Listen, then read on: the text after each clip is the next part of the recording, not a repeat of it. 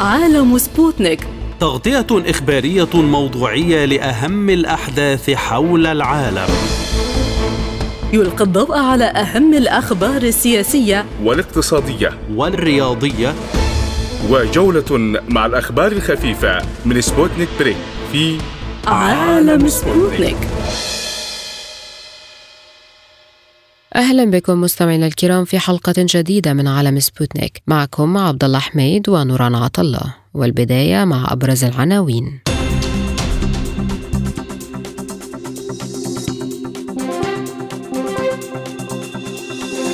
إسرائيل تقصف غزة وفصائل المقاومة ترد برشقات صاروخية نحو المستوطنات. لبنان يشكو لمجلس الأمن بعد هجمات إسرائيلية على الجنوب نتيجة صواريخ أطلقت من لبنان على نقاط في إسرائيل. إيران تدعو إلى اجتماع لمنظمة التعاون الإسلامي والمنظمة تعقد اجتماعا طارئا لبحث العدوان على الأقصى. لافروف يزور تركيا ويلتقي أغلو لبحث العديد من الملفات بين روسيا وتركيا. خمس سنوات على مزاعم استخدام الحكومة السورية أسلحة كيماوية في دوما السورية. أعلن الجيش الإسرائيلي تعزيز قوة المشاة والمدفعية في الشمال والجنوب من البلاد. ونشر الجيش الإسرائيلي بيانا أكد من خلاله أنه يحشد ويعزز من قواته العسكرية في كل من المناطق الشمالية والجنوبية للبلاد. وكان الجيش الإسرائيلي قد أعلن أنه تم إطلاق 44 صاروخا من قطاع غزة على مستوطنات وبلديات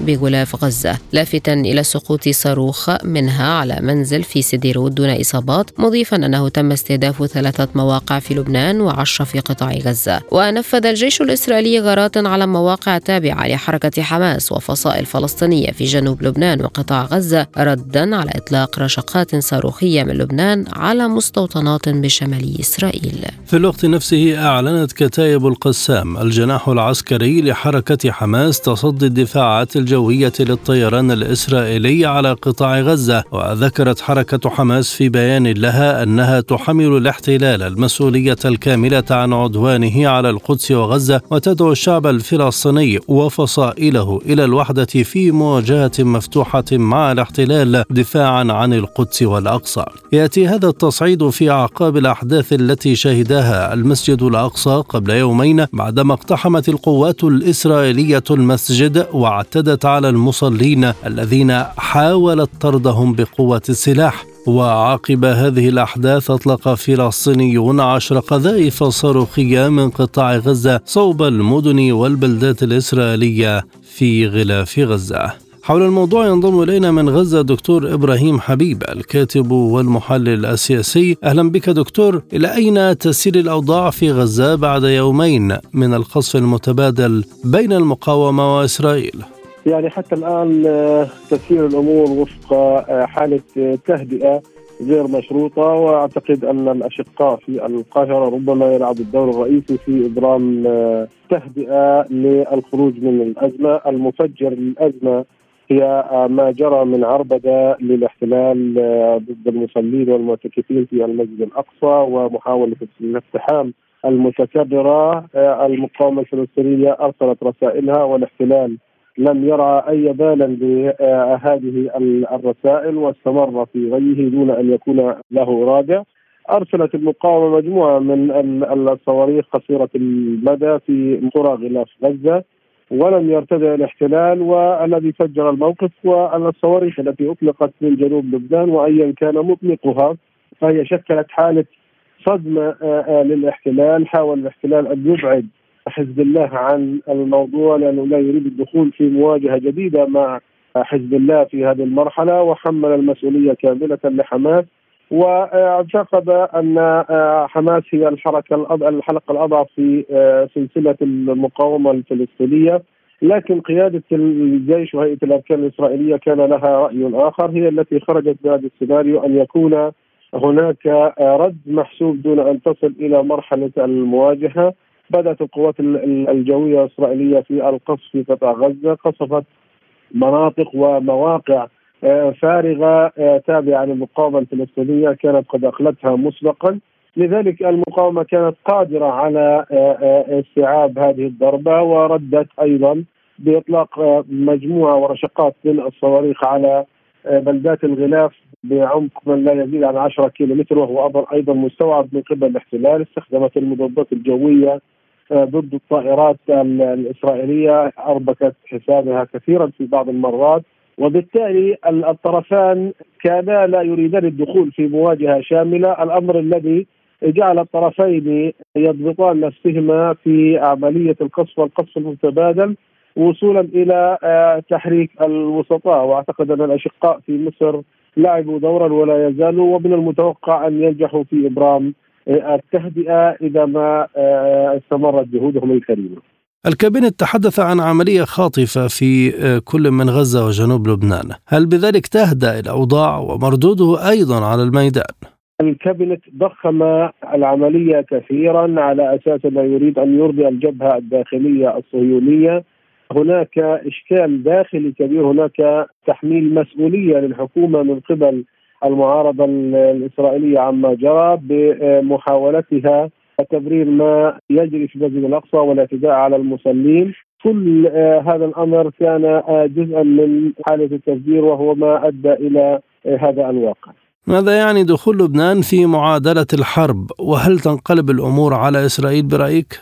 يعني في اعتقادي إنه استخدام الأراضي اللبنانية وإطلاق الصواريخ منها لم يكن ليمر إلا برعاية حزب الله وبموافقته على أقل تقدير لأنه الحزب يدرك تماما إنه هذا الأمر قد يجر عليه آه، حربا لكن استخدام الصواريخ استخدام الأراضي اللبنانيه لإطلاق الصواريخ في هذه المرحلة كان ذكيا جدا. من أطلق الصواريخ كان يدرك تماما حالة الضعف الاستراتيجي في هذه المرحلة التي تمر بها آه، إسرائيل سيما وأن الولايات المتحدة الأمريكية بدأت تنسحب تكتيكيا من المنطقة باتجاه الصراع الروسي الأوكراني.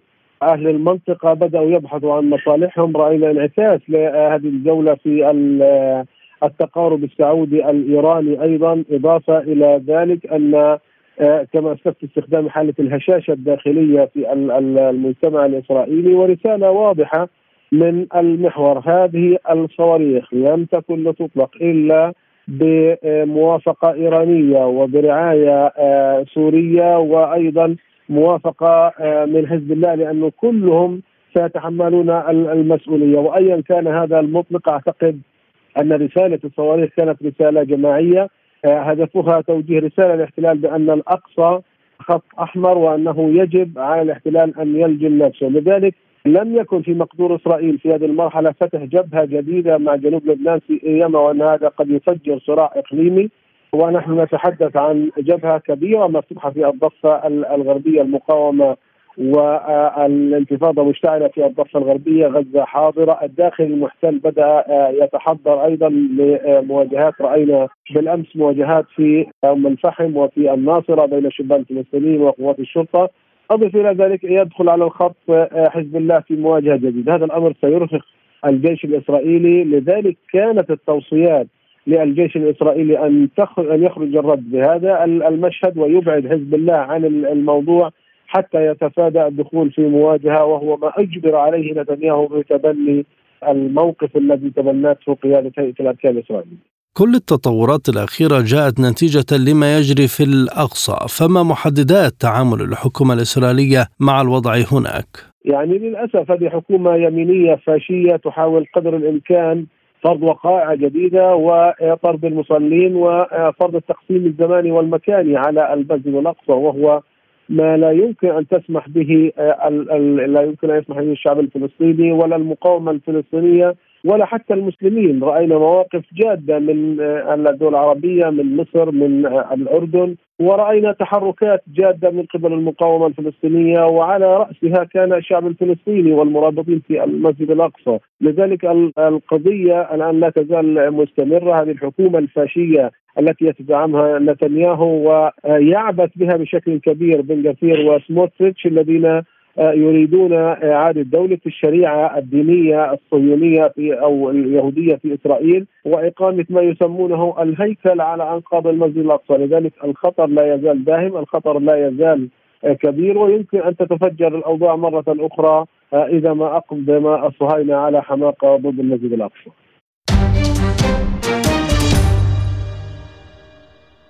من جانبها أعلنت وزارة الخارجية اللبنانية تقديم شكوى إلى مجلس الأمن الدولي بشأن الغارات الإسرائيلية على مناطق جنوبي لبنان وشددت الوزارة على أن الاعتداء الإسرائيلي يهدد الاستقرار وينتهك سيادة لبنان ويخرق القرار 1701 إلى ذلك سمع دوي ما لا يقل عن ثلاثة انفجارات في منطقة صور بجنوب لبنان بعد ساعات من إطلاق صواريخ منها باتجاه إسرائيل حيث أطلقت أكثر من ثلاثين صاروخا على إسرائيل في اليوم السابق من بيروت ينضم إلينا سركيز أبو زيد الكاتب الصحفي اللبناني بعد تحية هل نحن بصدد فتح الجبهة اللبنانية أيضا مع إسرائيل؟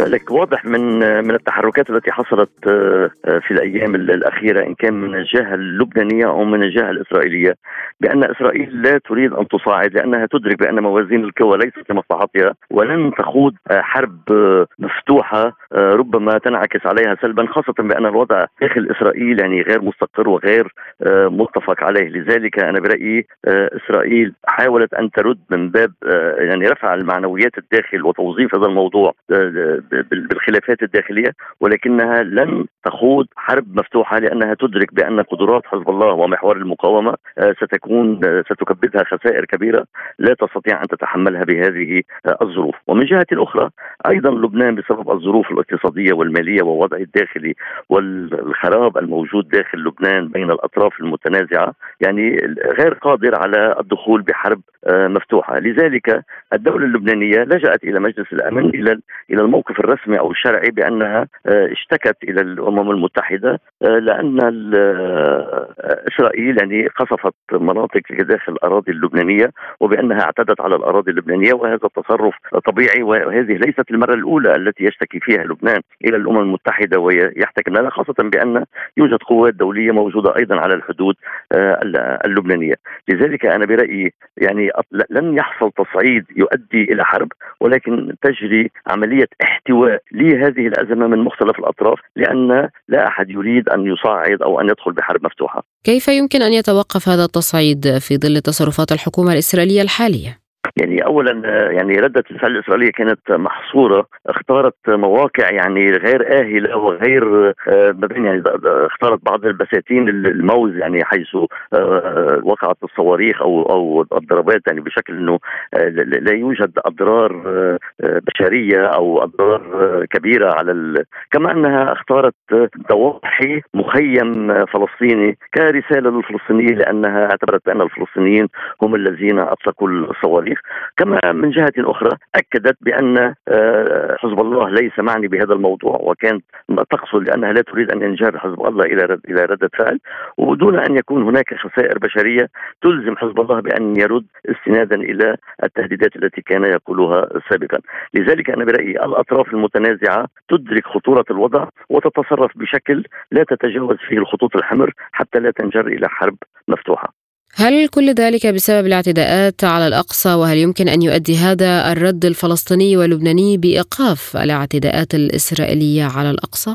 لا أنا برأيي طبعا هو هو السبب المباشر. يعني أيضا ما ما يعني الاعتداءات التي تحصل على المصلين وعلى الفلسطينيين في القدس يعني أثارت الرأي العام العربي ككل. يعني حتى الدول التي انخرطت بعملية التطبيع يعني أدانت وشجبت وأصدرت بيانات أدانت فيها التصرفات الإسرائيلية. بالإضافة بأن يعني هذا اليمين الإسرائيلي المتطرف العنصري يعني أنا برأيي سيجر الدولة سيجر إسرائيل إلى إلى مواجهات وإلى آه، عدائية آه، طرحت مجموعة إشكاليات بين الإسرائيليين فيما بينهم كما أن الولايات المتحدة الأمريكية يعني أدانت هذه التصرفات أوروبا أدانت هذه التصرفات.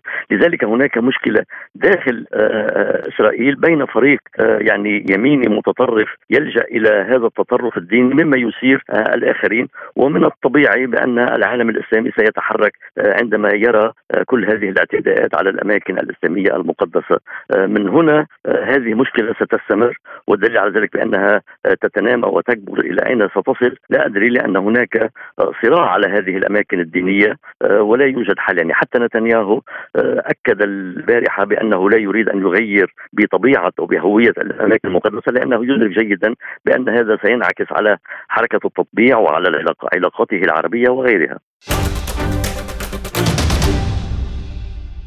صرح مندوب روسيا الدائم لدى الأمم المتحدة فاسيلي نبنزيا بأن التصعيد الحالي بين إسرائيل والفلسطينيين لن يساعد في تسوية الوضع في القدس. وقال نبنزيا في أعقاب اجتماع مغلق لمجلس الأمن الدولي حول الوضع في المسجد الأقصى. إن التصعيد الذي يحدث الآن خطير. في السياق نفسه دعا الرئيس الإيراني إبراهيم رئيسي يوم الخميس إلى عقد اجتماع طار بمنظمة التعاون الإسلامي لاتخاذ قرار مشترك حول الدفاع عن الفلسطينيين المقهورين في مواجهة الجرائم الإسرائيلية على حد تعبيره. وشدد الرئيس الإيراني على أن حماية حقوق الشعب الفلسطيني ومحاربة إسرائيل مبدأ لا يمكن تغييره في إطار تشكيل عالم إسلامي تكون وحدته في مواجهة الاعتداءات الإسرائيلية ضرورة مستمرة. وفي الوقت نفسه أجرى وزير الخارجية الإيراني حسين أمير عبد اللهيان مكالمة هاتفية مع الأمين العام لمنظمة التعاون الإسلامي حسين إبراهيم طه.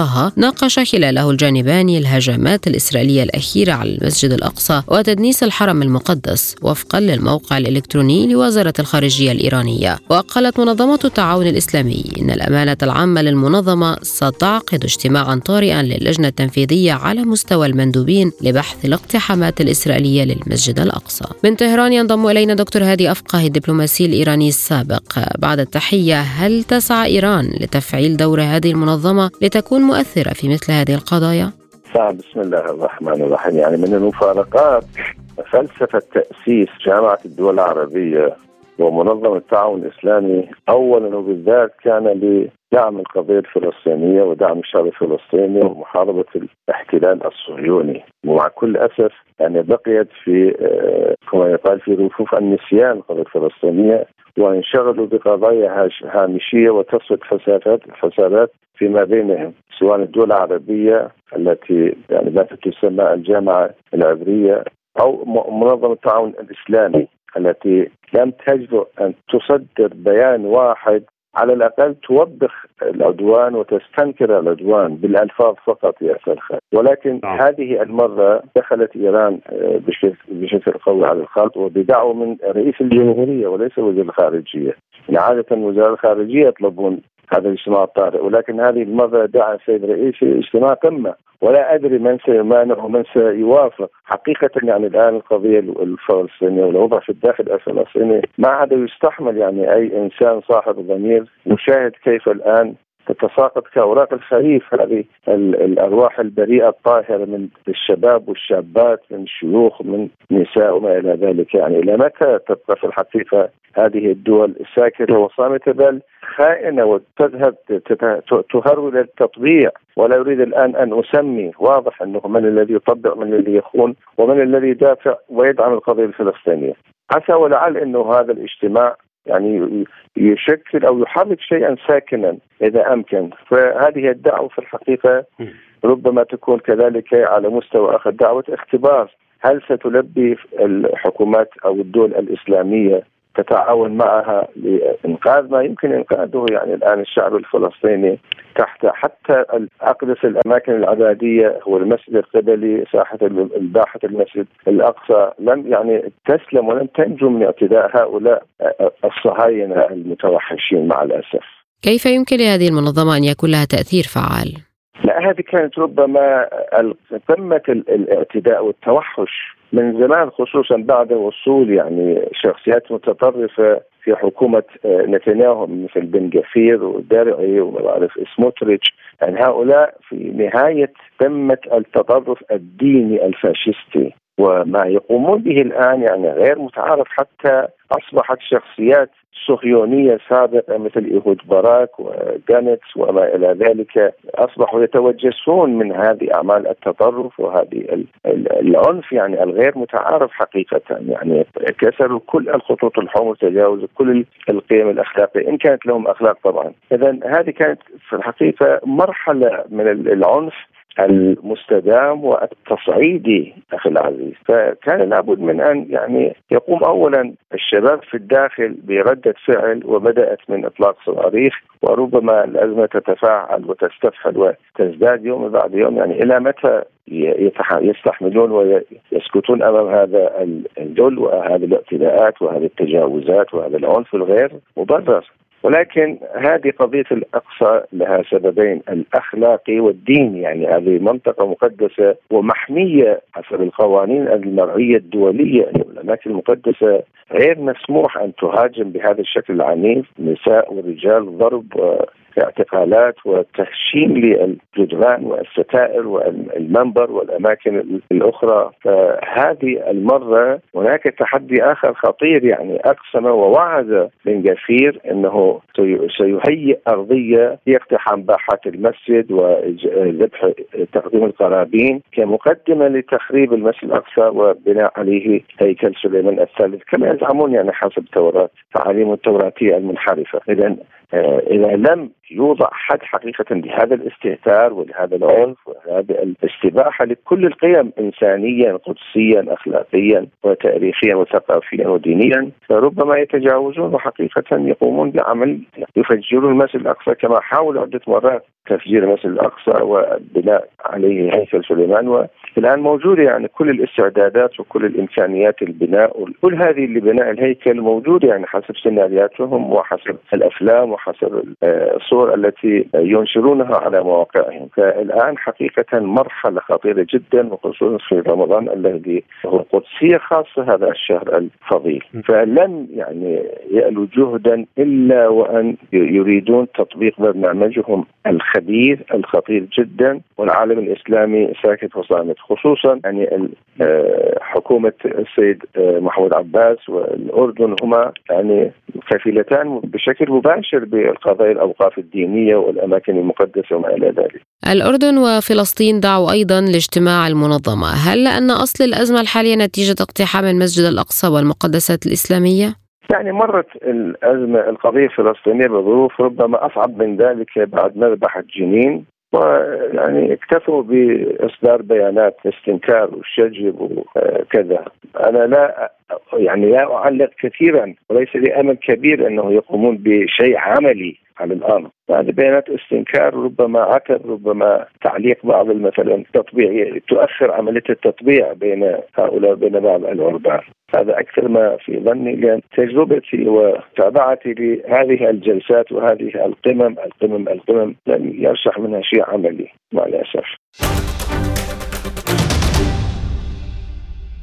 بعد الاجتماع الرباعي الذي استضافته موسكو لبحث مسار التطبيع بين أنقرة ودمشق بحث وزير الخارجية الروسي سيرجي لافروف مع نظيره التركي مولود شاوشوغلو في أنقرة الملف السوري في محاولة للوصول إلى تفاهمات جديدة. ويشمل جدول مباحثة لافروف وجويش أوغلو في أوكرانيا وجنوب القوقاز والشرق الأوسط وشمال أفريقيا ومنطقة البحر الأسود واتفاقية الحبوب. ويفرض الملف السوري بما فيه مسار تطبيع العلاقات بين أنقرة ودمشق نفسه بقوة على أجندة المحادثات. وقال وزير الخارجية الروسي أنه بحث عملية الالتزام ببنود صفقة الحبوب من حيث توريد الحبوب الأوكرانية إلى الأسواق العالمية وما يخص المنتجات الزراعية والأسمدة الروسية. من إسطنبول ينضم إلينا دكتور برهان كور أوغلو أستاذ العلاقات الدولية. بعد التحية ما هي أهم الملفات التي تحتاج إلى تنسيق بين الحليفين؟ طبعا يعني على رأس الملفات آه، استمرار التفاهمات وخاصة المبادرات الجديدة في حل مشكلة الأزمة آه، سوريا آه، بالدرجة الأولى. هناك طبعا آه، اجتماع بين الأطراف الأربعة بما فيها تركيا وروسيا وإيران وطبعا سوريا. هذا يعتبر من أهم الملفات التي طبعا لها آه، يعني تاريخها. بالإضافة إلى ذلك طبعا الملف الحرب الروسي الأوكراني. طبعا تركيا تريد أن تلعب دور ايجابي لحل المشكلة بشكل يعني من خلال المبادرات السياسية وهناك رغبة أصلا روسية تقول إذا كان هناك يعني يحترم مواقف روسيا آه، في هذا المجال يمكن أن يكون هناك يعني بحث في الحل السياسي في آه، ازمه اوكرانيا آه، أكيد طبعا هناك يعني علاقات ثنائية بين البلدين مستمرة ومن أجل تطوير المجال الاقتصادي بين والتعاون الاستراتيجي في بعض القضايا بين البلدين. يعني هي الأساس طبعا. كذلك علاقة آه، روسيا بالاتحاد الأوروبي وأمريكا. يعني الآن هناك هذه العلاقة متوسعة وتركيا طبعا عندها كمان بعض المشاكل مع هذه الدول ولكن يمكن كلا البلدين خاصة من أجل تأمين الأمن الطاقة في المنطقة. أصبح طبعا آه، موضوع خطير جدا ويمكن أن تكون كذلك تركيا تلعب دور خاصة في نقل الغاز الروسي آه، إلى أوروبا بشكل يعني آمن. هذا قد يكون من الأشياء التي يمكن سيناقش بين الوزيرين تركيا وروسيا آه طبعا موضوع الحبوب كذلك من الموضوعات التي يعني مهمة جدا. هناك حاجة ملحة جدا لإيصال الحبوب الروسية والأوكرانية إلى العالم ولكن يبدو ان هناك بعض على الأقل بعض المشاكل في آه، يعني اشراك الحبوب الروسية آه، من دول بعض دول بعض الدول الغربية. أعتقد هذا الأمر إذا لم يتم حلها بشكل آه، لائق قد يكون هناك يعني قد لا يكون هناك مجال للتمديد آخر يعني بعد التمديد الأخير من طرف روسيا. هذا الموضوع كذلك سيناقش بين سيكون يعني مناقشة بين البلدين طبعا بالإضافة إلى السياحة لأن نحن مقبلين إلى الصيف السياحة الروسية مهم لتركيا. وطبعا آه، تعاونات في مجال الطاقة كذلك من الأشياء التي يمكن أن يكون لها دور مهم خاصة موضوع المفاعل النووي لأكويو التي يعني يقوم ببنائها روسيا. آه، بدأت تقترب من آه، من من النهاية. هذا الأمر يجب أن طبعا يكون دائما على الطاولة في المناقشات بين الطرفين. هل يحاول لافروف إقناع تركيا بتنفيذ شروط سوريا والانسحاب من الأراضي السورية من أجل تطبيع العلاقات؟ يعني طبعا يعني انسحاب تركيا آه، يعني يجب أن يكون ضمانات أنه لا يعني لا يبقى هناك عناصر إرهابية التي تهدد أمن القومي التركي وكذلك تهدد وحدة الأراضي السورية لأنه إذا صار هناك انشقاق في داخل سوريا هذا طبعا بدورها مباشرة سيؤثر على الأمن القومي التركي. يعني إذا صار هناك تفاهمات مثلا من أجل خاصة موضوع حساس بالنسبة لتركيا ال PYD وال PKK يعني هذه العناصر ما دامت موجودة في الأراضي السورية القريبة من تركيا. طبعا تركيا لا يمكن أن آه، تترك هذه المناطق آه، لأنه في ظل أن النظام غير قادر على حل هذه الفصائل. آه، يعني طبعا أكيد المساعي التي بدأت من آه، من أستانا آه، ذلك من سوتشي كلها طبعا تدل على أن هناك تفاهمات موجودة ولكن على الساحة بشكل عملي لم يتم تصفية هذه العناصر من الأراضي السورية، طبعا أكيد هناك دور لأمريكا، أمريكا تريد إبقاء هذه العناصر خاصة PYD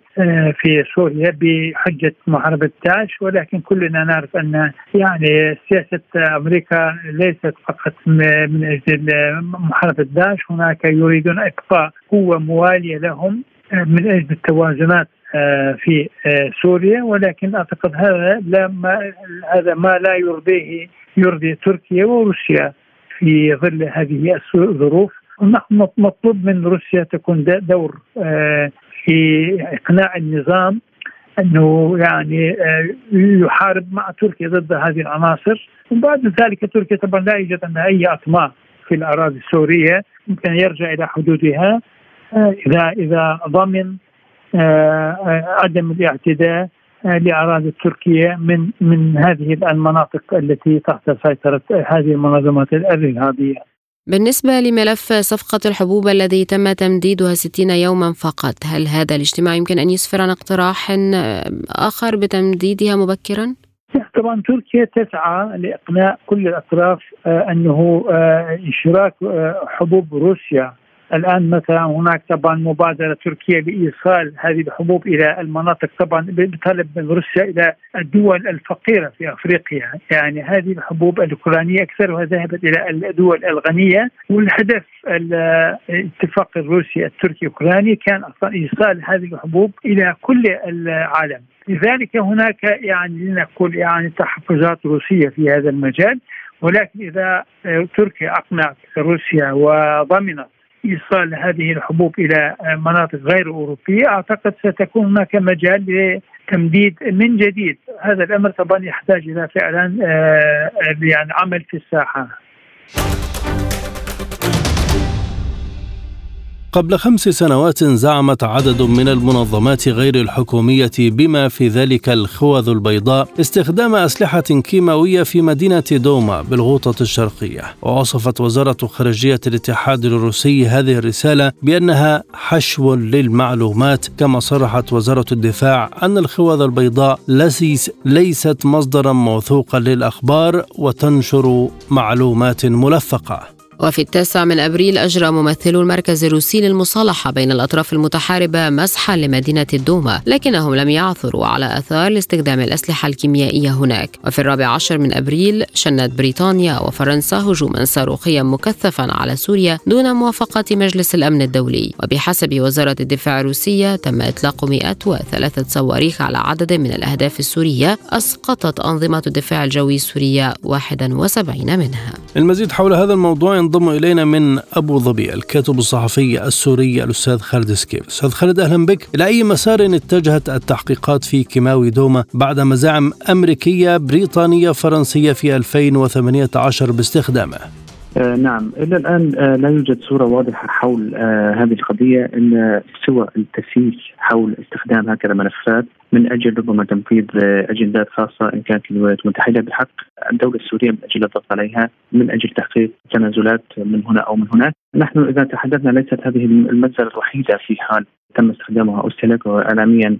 من أجل الضغط على الحكومة السورية هناك مجازر أخرى كانت خان على خان شيخون كانت مجزرة أيضا نهر قويق التي حدث في حدث. ولكن تسيس إلى جانب معين أو طرف معين دون الأخذ بإخذ الاعتبارات الأخرى التي جرت سابقا، إذا ما تحدثنا نحن حول المجازر الاخرى لماذا لم يتم الحديث حول مجزرة جسر الشهور التي حدثت في إدلب في بداية الأزمة أو في بداية الحرب السورية، أيضا هناك موضوع كشف الحقائق حول مجازر أخرى إن كان مجزرة؟ نهر القويق، أنا كان لدي بحث في حول حول هذا الموضوع بالتحديد، وأيضا كنت قد اثبتت أن من يقف وراء هذه هذه المجزرة بالتحديد هم الجماعات المسلحة، يتم استغلال هكذا مجازر من أجل اولا قلب الحقائق ومن ثم تسييسها من أجل تحقيق أجندات معينة أو سياسة معينة من قبل الدول الراعيه أو المقدمة أو الراعي الإرهاب أو الداعمه لهذه الجماعات.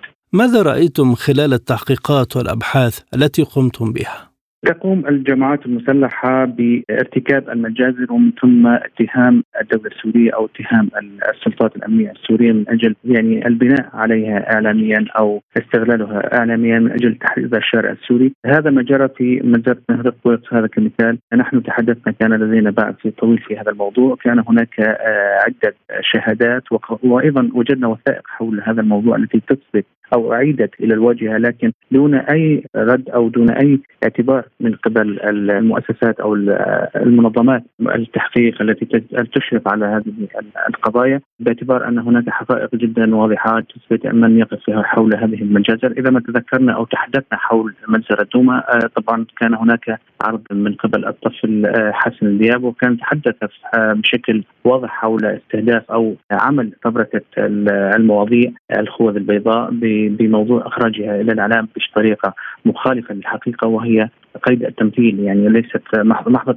التمثيل فقط. دون التوضيح حول ماذا إذا كان هذه الصور التي تستغل بشكل عام ليست المرة الأولى. هذه عدة استخدامات. الطفل حسن دياب طبعا هو ليس الوحيد. هناك طفل بان العبد هناك طفل عمران حسب ما تذكرنا أيضا حول هذه الموضوع. قد استغلتها هذه المنظمات منظمة الخوذ البيضاء من أجل إخراجها إلى العنان أو إخراجها إلى الإعلام بالطريقة التي تستخدم السياسة الولايات المتحدة الأمريكية الداعمة لهذه المنظمة بماذا تفسرون تصرف الولايات المتحدة والدول الغربية مع الواقعة رغم أن المواطنين أنفسهم استغربوا مما جرى معهم من جانب ما تسمى الخوذ البيضاء؟ هل تحاول إذن واشنطن تشويه سمعة دمشق لتبرير وجودها في البلاد؟ بالتأكيد تحاول واشنطن تشويه صوره الدولة السورية من أجل استغلالها دوليا، نحن نتحدث عن 12 سنة عاما حول الأزمة السورية، تحاول واشنطن منها من أجل تقديم أي تنازل من أجل تقسيم سوريا أو من أجل التمكن من الدولة السورية واضعافها من الساحة الدولية، إذا ما لاحظنا الفترة الأخيرة ربما التصعيد العسكري الذي حدث من قبل إسرائيل ما هو إلا هي رسالة واضحة من أجل تكميل ما بدأت به الولايات المتحدة الأمريكية منذ بداية الازمه إلى حد الآن، إدخال المسلحين وعمل فوضى وتقسيم سوريا وما إلى ذلك وضعفها اقتصاديا ودوليا ومن ثم القصف والهجوم على نقاط معينة في سوريا بحجة أن هناك نقاط أو هناك إرهاب أو ما إلى ذلك، لكن إذا ما إذا ما راجعنا أيضا الملف الملف الذي الذي جرى في سوريا بشكل عام إذا ما تحدثنا حول عناصر داعش تنظيم داعش أيضا خرج فجأة في في بداية الأزمة السورية منذ سنه 2013 2014 بعد استخدام أو تهديد واشنطن باستخدام في مجلس الأمن تحت البند السابق، لكن الفيتو الروسي في ذلك الوقت كان حاضرا وهو ما منع الولايات المتحدة الأمريكية من استخدام البند السابق وهذا ما أدى إلى إدخال الخطبيه التي تسميها الولايات المتحدة الأمريكية بأن إدخال عناصر تنظيمات إرهابية ومن ثم بحجتها الحرب على الإرهاب. وهذا ما ما تستخدمه الولايات المتحدة الأمريكية دائما ليس فقط في سوريا استخدمته أيضا في السابق في العراق وأيضا استخدمته في في أفغانستان، اذا هناك تحاول واشنطن تبرير دائما وجودها في المنطقة بحجة الإرهاب أو أو تحت عناوين أخرى. من أجل استغلال الوضع بشكل عام إن كان نهب الثروات في البلاد إن كان الاستفاده منها سياسيا أو الضغط على الدولة السورية وهذا ما جرى بشكل عام في سوريا هل يمكن القول إن جميع المنظمات غير الحكومية التي كانت تعمل وما زالت في سوريا تخدم مصالح الغرب خاصة الولايات المتحدة وبريطانيا؟ بالتأكيد هناك ما زالت منظمات تخدم هذه الأجندة إن كانت للولايات المتحدة الأمريكية وإن كان بريطانيا، الخوذه البيضاء هي نموذج واضح لذلك، اذا ما تحدثنا حول سياسة المنظمة المنظمة المستقلة أو المنظمة الإنسانية هي تتبع يجب أن تتبع إلى نظام معين للصليب الأحمر بأنها مستقلة من حيث الدعم، مستقلة من حيث الانتماء إن كان السياسي أو ما إلى ذلك وحتى الجغرافي، عندما ذهبنا إحنا في ريف أو في درعا في جنوب سوريا وقمنا بلقاء مع عدة عناصر. مع الخوذ البيضاء كان هناك حديث آخر حول مدى استقلالية هذه المنظمة، هذه المنظمة ليست مستقلة هي تلقى الدعم المستمر من الولايات المتحدة الأمريكية ومن قبل بريطانيا بأموال ضخمة. إذا ما تحدثنا حول حجم الأموال هناك أكثر من 200 إلى 300 مليون دولار حصلتها خلال السنوات بشكل عام سنوات الحرب. إذا ما طبعا هذه المكشوفة ربما هناك أرقام وليست مكشوفة. وأيضا طبعا هناك حديث حول معايير التي تعمل بها هذه المنظمه، لا تعمل في مناطق أي منظمة إذا ما سألت الهلال الأحمر بشكل عام أو إذا سألت أي منظمة مستقلة وليست لها تبعية سياسية معينة ستكون ستعمل ضمن جميع جغرافيا سوريا وليست منطقه دون أخرى، ولكن هذا مخالف بالنسبة للخوذ البيضاء هي تعمل فقط في مناطق خاضعة لسيطره المسلحين وأيضا في مناطق بالتحديد خاضعة لسيطرة جماعات ارهابيه، ما هي علاقة الخوذ البيضاء مع جبهة النصرة؟ ما هي علاقة الخوذ البيضاء مع تنظيم داعش. لماذا تنشر فقط في هذه المناطق؟ ولا تنسب أي جرائم إذا ما هي ادعت حسب ادعائها بموضوع أنها تقوم بتوثيق الجرائم بشكل عام؟ لماذا لا توثق جرائم الجماعات المسلحة؟ ولماذا لم توثق أيضا جرائم الجبهة جبهة النصرة تنظيم جبهة النصرة وأيضا تنظيم داعش؟ إلى جميع هذه الأمور لم تقم بها عناصر القوة البيضاء لأن أصلا ضمن هذه المنظمة هي جماعات تصنف أصلا إرهابية وانتمائهم بالتحديد هو بشكل مباشر إن كان جبهة النصر وإن كان تنظيم داعش وهذا ما شاهدناه خلال الحرب سنوات الحرب إن كان بريف إدلب وإن كان بريف درعا والمناطق التي نشطت فيها في في حلب أيضا بشكل عام خلال سنوات الحرب. أخيرا أستاذ خالد سكيف يعني هل من الممكن إجراء تحقيق شفاف ودقيق بعد سنوات عديدة من ظهور تقارير الدفاع المدني السوري؟ أعتقد أن هذا الموضوع يعني يجب أن يسأل به حول الدول الداعمة لهذه المنظمات. إلى الآن لا توجد أي سياسة واضحة حول تصنيف هذه المنظمات إن كانت إنسانية وإن كان دورها حول بشكل عام إنساني أم لا.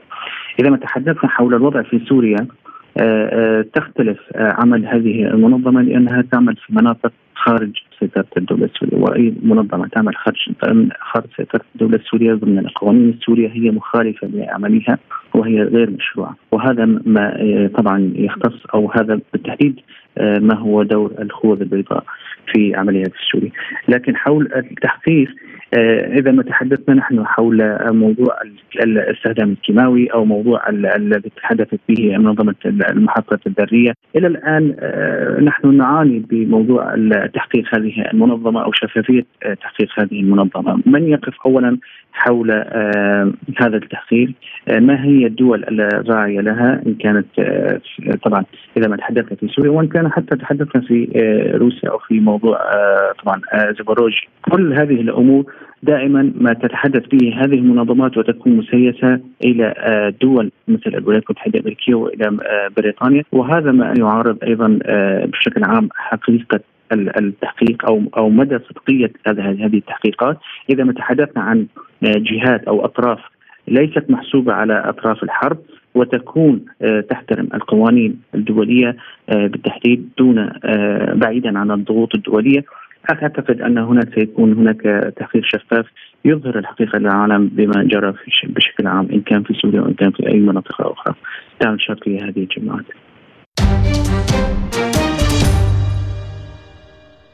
والآن إليكم جولة إخبارية حول العالم.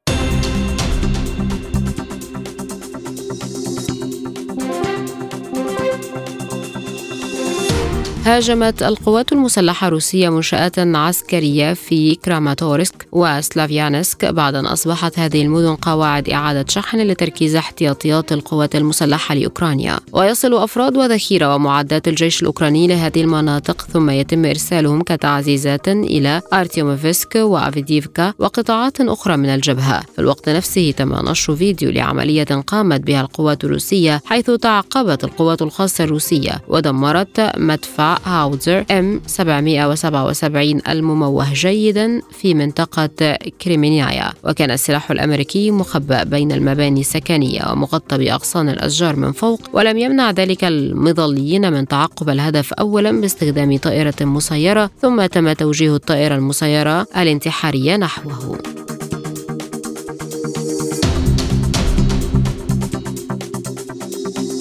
قال وزير الخارجية الروسي سيرجي لافروف خلال مؤتمر صحفي في أنقرة مع نظيره التركي مولود شاوش أغلو إن المسار الهدام للغرب الجماعي لا زال مستمرا حيث يظهر في الإعلام الغربي رغبتهم الواضحة في هزيمة روسيا استراتيجيا ويكشفون عن أهدافهم بالتخلص من المنافسين وإلغاء الدولة التي ترغب في ممارسة سياساتها المستقلة وفقا لميثاق الأمم المتحدة. وبعد أن يتم القضاء على روسيا كما كما يقولون سيكون الهدف التالي هو الصين وأي دولة تفكر في الدفاع عن المصالح المستقلة. أضاف لافروف أنه بشأن صفقة الحبوب يتم تنفيذ الجزء الأول من الصفقة حيث تذهب حصة الأسد من هذه الصادرات إلى أوروبا وتحولت مبادرة البحر الأسود إلى نقل الحبوب الأوكرانية لتلبية المطالب التي تحددها الدول الغربية، أما الدول الفقيرة التي تحتاج إلى هذه الحبوب فتحصل على ثلاثة في المئة فقط وأشار لافروف إلى أن السيد غوتيريش الأمين العام للأمم المتحدة يوجه حديثه للدول الغربية إلا أن العقبات بشأن الجزء الثاني من صفقة الحبوب أمام وصول الحبوب والأسمدة الروسية إلى السوق العالمية فما زال يواجه العراقيل.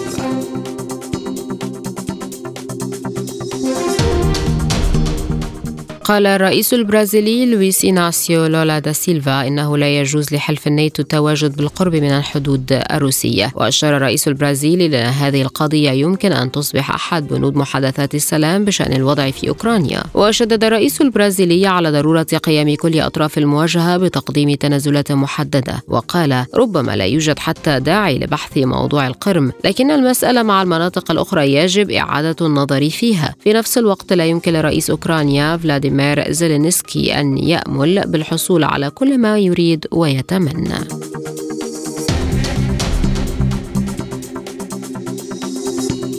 أفادت وسائل إعلام عبرية بمقتل مستوطنتين إسرائيليتين وإصابة ثالثة بجروح خطيرة في عملية إطلاق نار بغور الأردن. وذكرت القناة العبرية الثانية عشرة أنه خلال عملية إطلاق نار بغور الأردن قتلت مستوطنتين وأصيب الثالثة بينما فار منفذ العملية. وأكد الجيش الإسرائيلي أن عملية هجوم خطيرة وقعت وأسقطت عددا من القتلى والجرحى في وقت قام قامت بروحيات الجيش بالبحث عن منفذ العملية.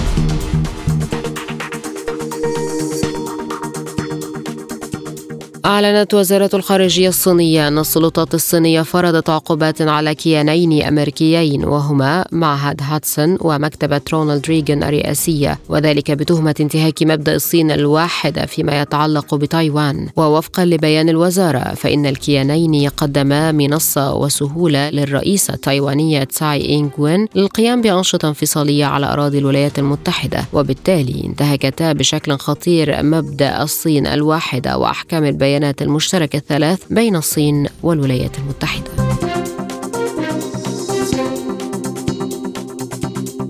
في مسيرة احتجاجية بالعاصمة الفرنسية باريس أضرم متظاهرون النار في أحد المطاعم المفضلة للرئيس الفرنسي إيمانويل ماكرون واشتعلت النيران في مظلة مطعم لارتوند. حيث احتفل ماكرون بنجاح حملته الانتخابية عام 2017 وفقا لوسائل إعلام فرنسية أطلقت مجموعة من الشبان بلباس أسود ألعابا نارية ورشقوا واجهة المطعم بالحجارة ما دفع الشرطة إلى التدخل. وضربت شرطة مكافحة الشغب طوقا حول المطعم لحمايته في اليوم الحادي عشر للاحتجاجات والإضرابات ضد قرار ماكرون برفع سن التقاعد من 62 إلى 64 وستين عاما. الآن إليكم تذكرة بأهم العناوين. إسرائيل تقصف غزة وفصائل المقاومة ترد برشقات صاروخية نحو المستوطنات. لبنان يشكو لمجلس الأمن بعد هجمات إسرائيلية على الجنوب نتيجة صواريخ أطلقت من لبنان على نقاط في إسرائيل. إيران تدعو إلى اجتماع لمنظمة التعاون الإسلامي والمنظمة تعقد اجتماعا طارئا لبحث العدوان على الأقصى. لافروف يزور تركيا ويلتقي أوغلو لبحث العديد من الملفات بين روسيا وتركيا. خمس سنوات على مزاعم استخدام الحكومة السورية أسلحة كيماوية في دوما السورية. مستمرون معكم مستمعينا الكرام وهذه وقفة مع أخبار اقتصاد مع الزميل خالد عبد الجبار.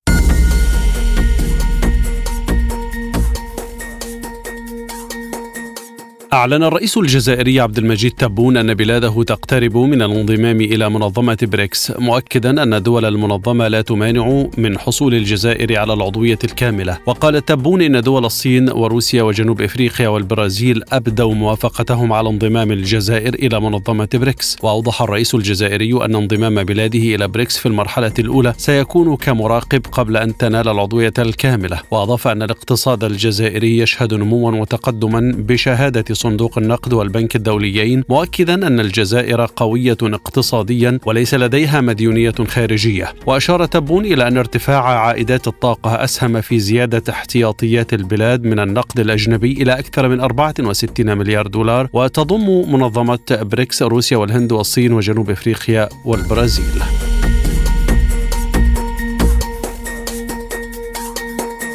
أكدت الشركة الفرنسية توتال إنرجي أنها توصلت إلى اتفاق مع بغداد بشأن مشروع طاقة بقيمة 27 مليار دولار أجل لفترة طويلة وتجديد الصفقة يفتح الآمال في جذب الاستثمار الأجنبي. وجاءت الموافقة على المشروع بعد خلافات ومفاوضات طويلة بين الشركة الفرنسية والحكومة العراقية وكانت بغداد تصر في السابق على حصة 40% من المشروع. وفي العام 2021 وقعت اتفاقية بين الطرفين لإطلاق أربعة مشاريع للنفط والغاز والطاقة المتجددة باستثمارات أولية تقدر بقيمة 10 مليارات دولار في جنوب العراق على مدى 25 عاما لكن الخلافات بشأن شروط العقد أخرت بدء البناء.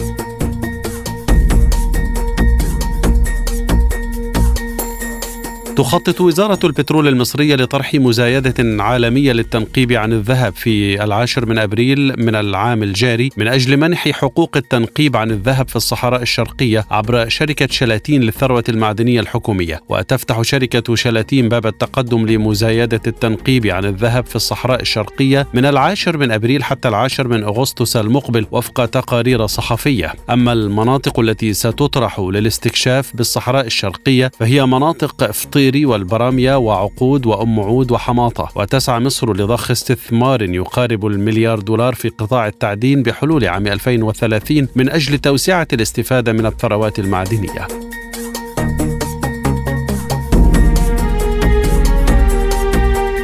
تخفض شركة سامسونج إنتاج شرائح الذاكرة بعد أن أعلنت عن أقل أرباح منذ الأزمة المالية العالمية في 2009 وهي خطوة مهمة للصناعة بعد أن تسبب فائض العرض في انهيار الأسعار. وانخفضت الأرباح التشغيلية بأكثر من 95% لتصل إلى 600 مليار وون أي حوالي 450 مليون دولار للأشهر الثلاثة المنتهية في مارس وهي أقل عن متوسط تقديرات المحللين البالغة تريليون وان فاصل 4 من عشرة وانخفضت المبيعات إلى 63 تريليون وان. قالت سامسونج إنها ستخفض إنتاج شرائح الذاكرة إلى مستوى ملموس وهي خطوة كان المنافسون ينتظرونها بعد تراكم المخزون الذي أضر بالأسعار والأرباح. وما زلنا مع خالد عبد الجبار والأخبار الرياضية.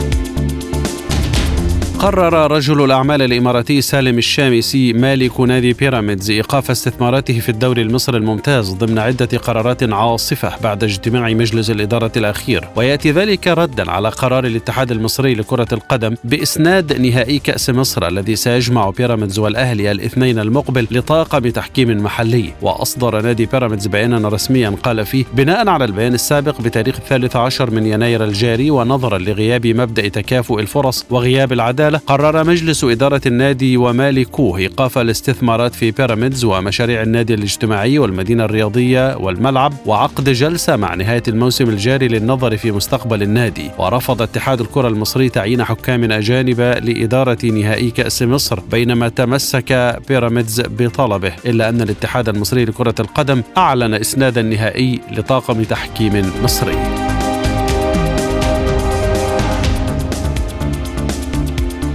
توج فريق الدحيل بلقب بطولة كأس قطر للموسم الحالي بعد فوزه على نظيره السد 2-0 في المباراة التي جمعت بينهما ضمن منافسات الدور النهائي لبطولة كأس قطر. وفي الشوط الثاني نجح ميكايل أولونجا في إنهاء حالة التعادل السلبية التي كانت مسيطرة على اللقاء بعدما أحرز الهدف الأول لصالح الدحيل في الدقيقة السادسة والأربعين من عمر المباراة. وفي الدقيقة الثالثة والخمسين عاد فرجاني ساسي ليحرز الهدف الثاني لصالح فريقه معززا تقدمه بهدف آخر. وفشل فريق السد في إحراز أي هدف يقلص به فارق النتيجة. وبهذا الفوز توج فريق الدحيل بلقب كأس قطر للموسم الحالي ليرفع رصيده من الألقاب إلى الرقم ثلاثة وليتساوى مع السد كأكثر الأندية تتويجا بالبطولة.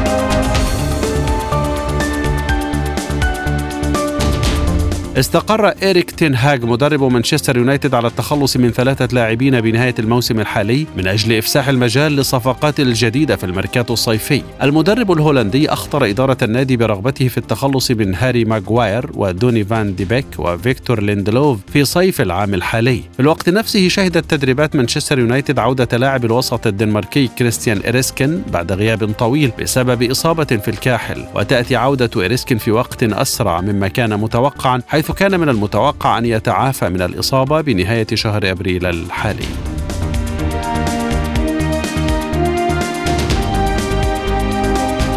قرر الاتحاد الإيطالي لكرة القدم معاقبة نادي يوفنتوس بعد الهتافات العنصرية التي أطلقها جمهوره ضد البلجيكي روميلو لوكاكو مهاجم إنتر ميلان في نصف نهائي كأس إيطاليا. وتقرر إغلاق المدرج الجنوبي في ملعب أليانز الخاص بيوفنتوس لمدة مباراة واحدة. وتعرض كوادرادو لاعب يوفنتوس للإيقاف لثلاث مباريات بسبب الطرد ومباراة واحدة لهاندانوفيتش ولوكاكو. ومن المتوقع أن يقدم يوفنتوس استئنافا ضد قرار إغلاق المدرج الجنوبي. الأوروبي وما زلنا مع اليوفنتوس حيث لا تزال هناك شكوك حول مشاركة الفرنسي بول بوجبا في الفريق رغم مشاركته في تدريبات اليوفنتوس بشكل كامل. وعانى بوجبا من عدم الجاهزية بسبب الإصابة مما أبعده عن المشاركة هذا الموسم باستثناء تواجده كبديل في مواجهتي تورينو ثم روما في الثامن والعشرين من فبراير والخامس من مارس الماضيين.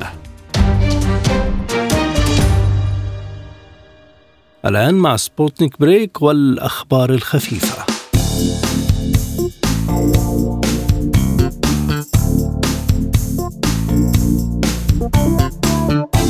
أعلنت شركة جوجل تطبيق سياسة جديدة مع التطبيقات المتاحة على متجرها. بلاي ستور تلزم المطورين بضرورة جعل عملية حذف حسابات ومعلومات للمستخدمين على التطبيقات بنفس سهولة عملية إنشاء الحسابات. وقالت الشركة في بيان إن القرار الجديد يستهدف منح المستخدمين القدرة على التحكم في بياناتهم على كافة التطبيقات التي يستخدمونها على الهواتف العاملة بنظام الأندرويد. وتنمية الشعور بالثقة بين المستخدمين والتطبيقات ومتجر جوجل نفسه. وأوضحت الشركة أن التحديث الجديد يسمح للمستخدم باختيار المعلومات التي يرغب في حذفها من حسابه مثل المعلومات والملفات التي أضافها إلى حسابه دون حذف بقية المعلومات أو حذف الحساب نفسه بشكل كامل سواء عبر التطبيق على الهاتف أو من خلال الموقع الإلكتروني الخاص بالمطور. وتدخل السياسة الجديدة حيز التفعيل في السابع من ديسمبر المقبل ويمكن للمطورين الحصول على مهلة إضافية حتى نهاية مايو 2024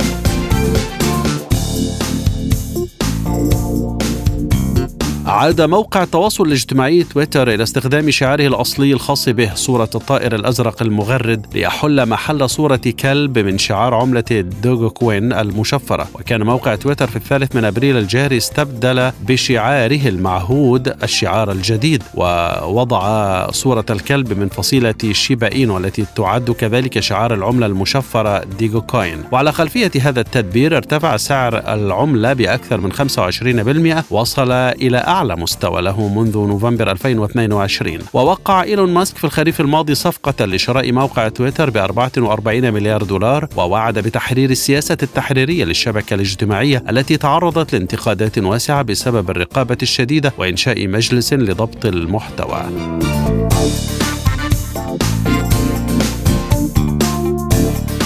رصد تلسكوب جيمس ويب الفضائي أبعد مجرة مكتشفة على الإطلاق تشكلت في العصور الأولى للكون بعد 320 مليون سنة فقط من الانفجار العظيم بحسب دراستين نشرت نتائجهما. ومن المعلوم أنه كلما كانت المجرات بعيدة أي حديثة العهد تاليا زادت صعوبة اكتشافها نظرا لضعف الإشارة الضوئية الآتية منها. وقد حددت أولى البيانات المسجلة عبر جيمس ويب الذي دخل الخدمة منذ يوليو 2022 مجرات كثيرة. قد تكون إشاراتها الضوئية ضمن نطاق الأشعة دون الحمراء وهي موجات للطول غير مرئية بالعين البشرية وتتيح مراقبتها الغوص في أعماق الماضي السحيق. وأكدت الكاميرا نيركام المدمجة بالتلسكوب بفضل قدرتها القوية على سبر الأشعة دون الحمراء إلى جانب التحليل الطيفي الذي يحلل الضوء الآتي من جسم ما لتحديد عناصره الكيميائية. أكدت بشكل لا لبس فيه وجود أربع مجرات تقع كلها على الجانب الأحمر في أقاصي الطيف أي أنها بعيدة جداً.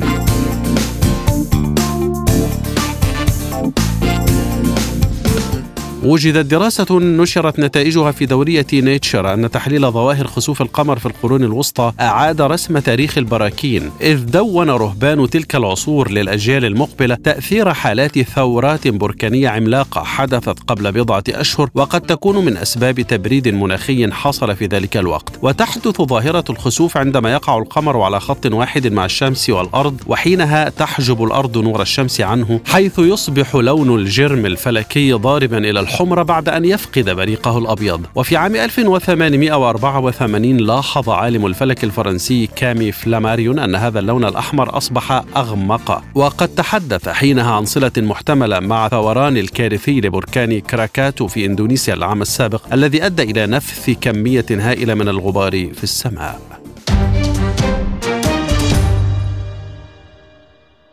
وفي الختام إليكم تذكرة بأهم ما جاء في عالم سبوتنيك. إسرائيل تقصف غزة وفصائل المقاومة ترد برشقات صاروخية نحو المستوطنات. لبنان يشكو لمجلس الأمن بعد هجمات إسرائيلية على الجنوب نتيجة صواريخ أطلقت من لبنان على نقاط في إسرائيل. إيران تدعو إلى اجتماع لمنظمة التعاون الإسلامي والمنظمة تعقد اجتماعا طارئا لبحث العدوان على الأقصى. لافروف يزور تركيا ويلتقي أوغلو لبحث العديد من الملفات بين روسيا وتركيا. خمس سنوات على مزاعم استخدام الحكومة السورية أسلحة كيماوية في دوما السورية. وفي أخبار الاقتصاد الرئيس الجزائري يعلن أن بلاده تقترب من الانضمام إلى منظمة بريكس. ورياضيا رجل الأعمال الإماراتي مالك نادي بيراميدز يقرر إيقاف استثماراته في الدوري المصري الممتاز. للمزيد زوروا موقعنا سبوتنيك dot ae إلى اللقاء.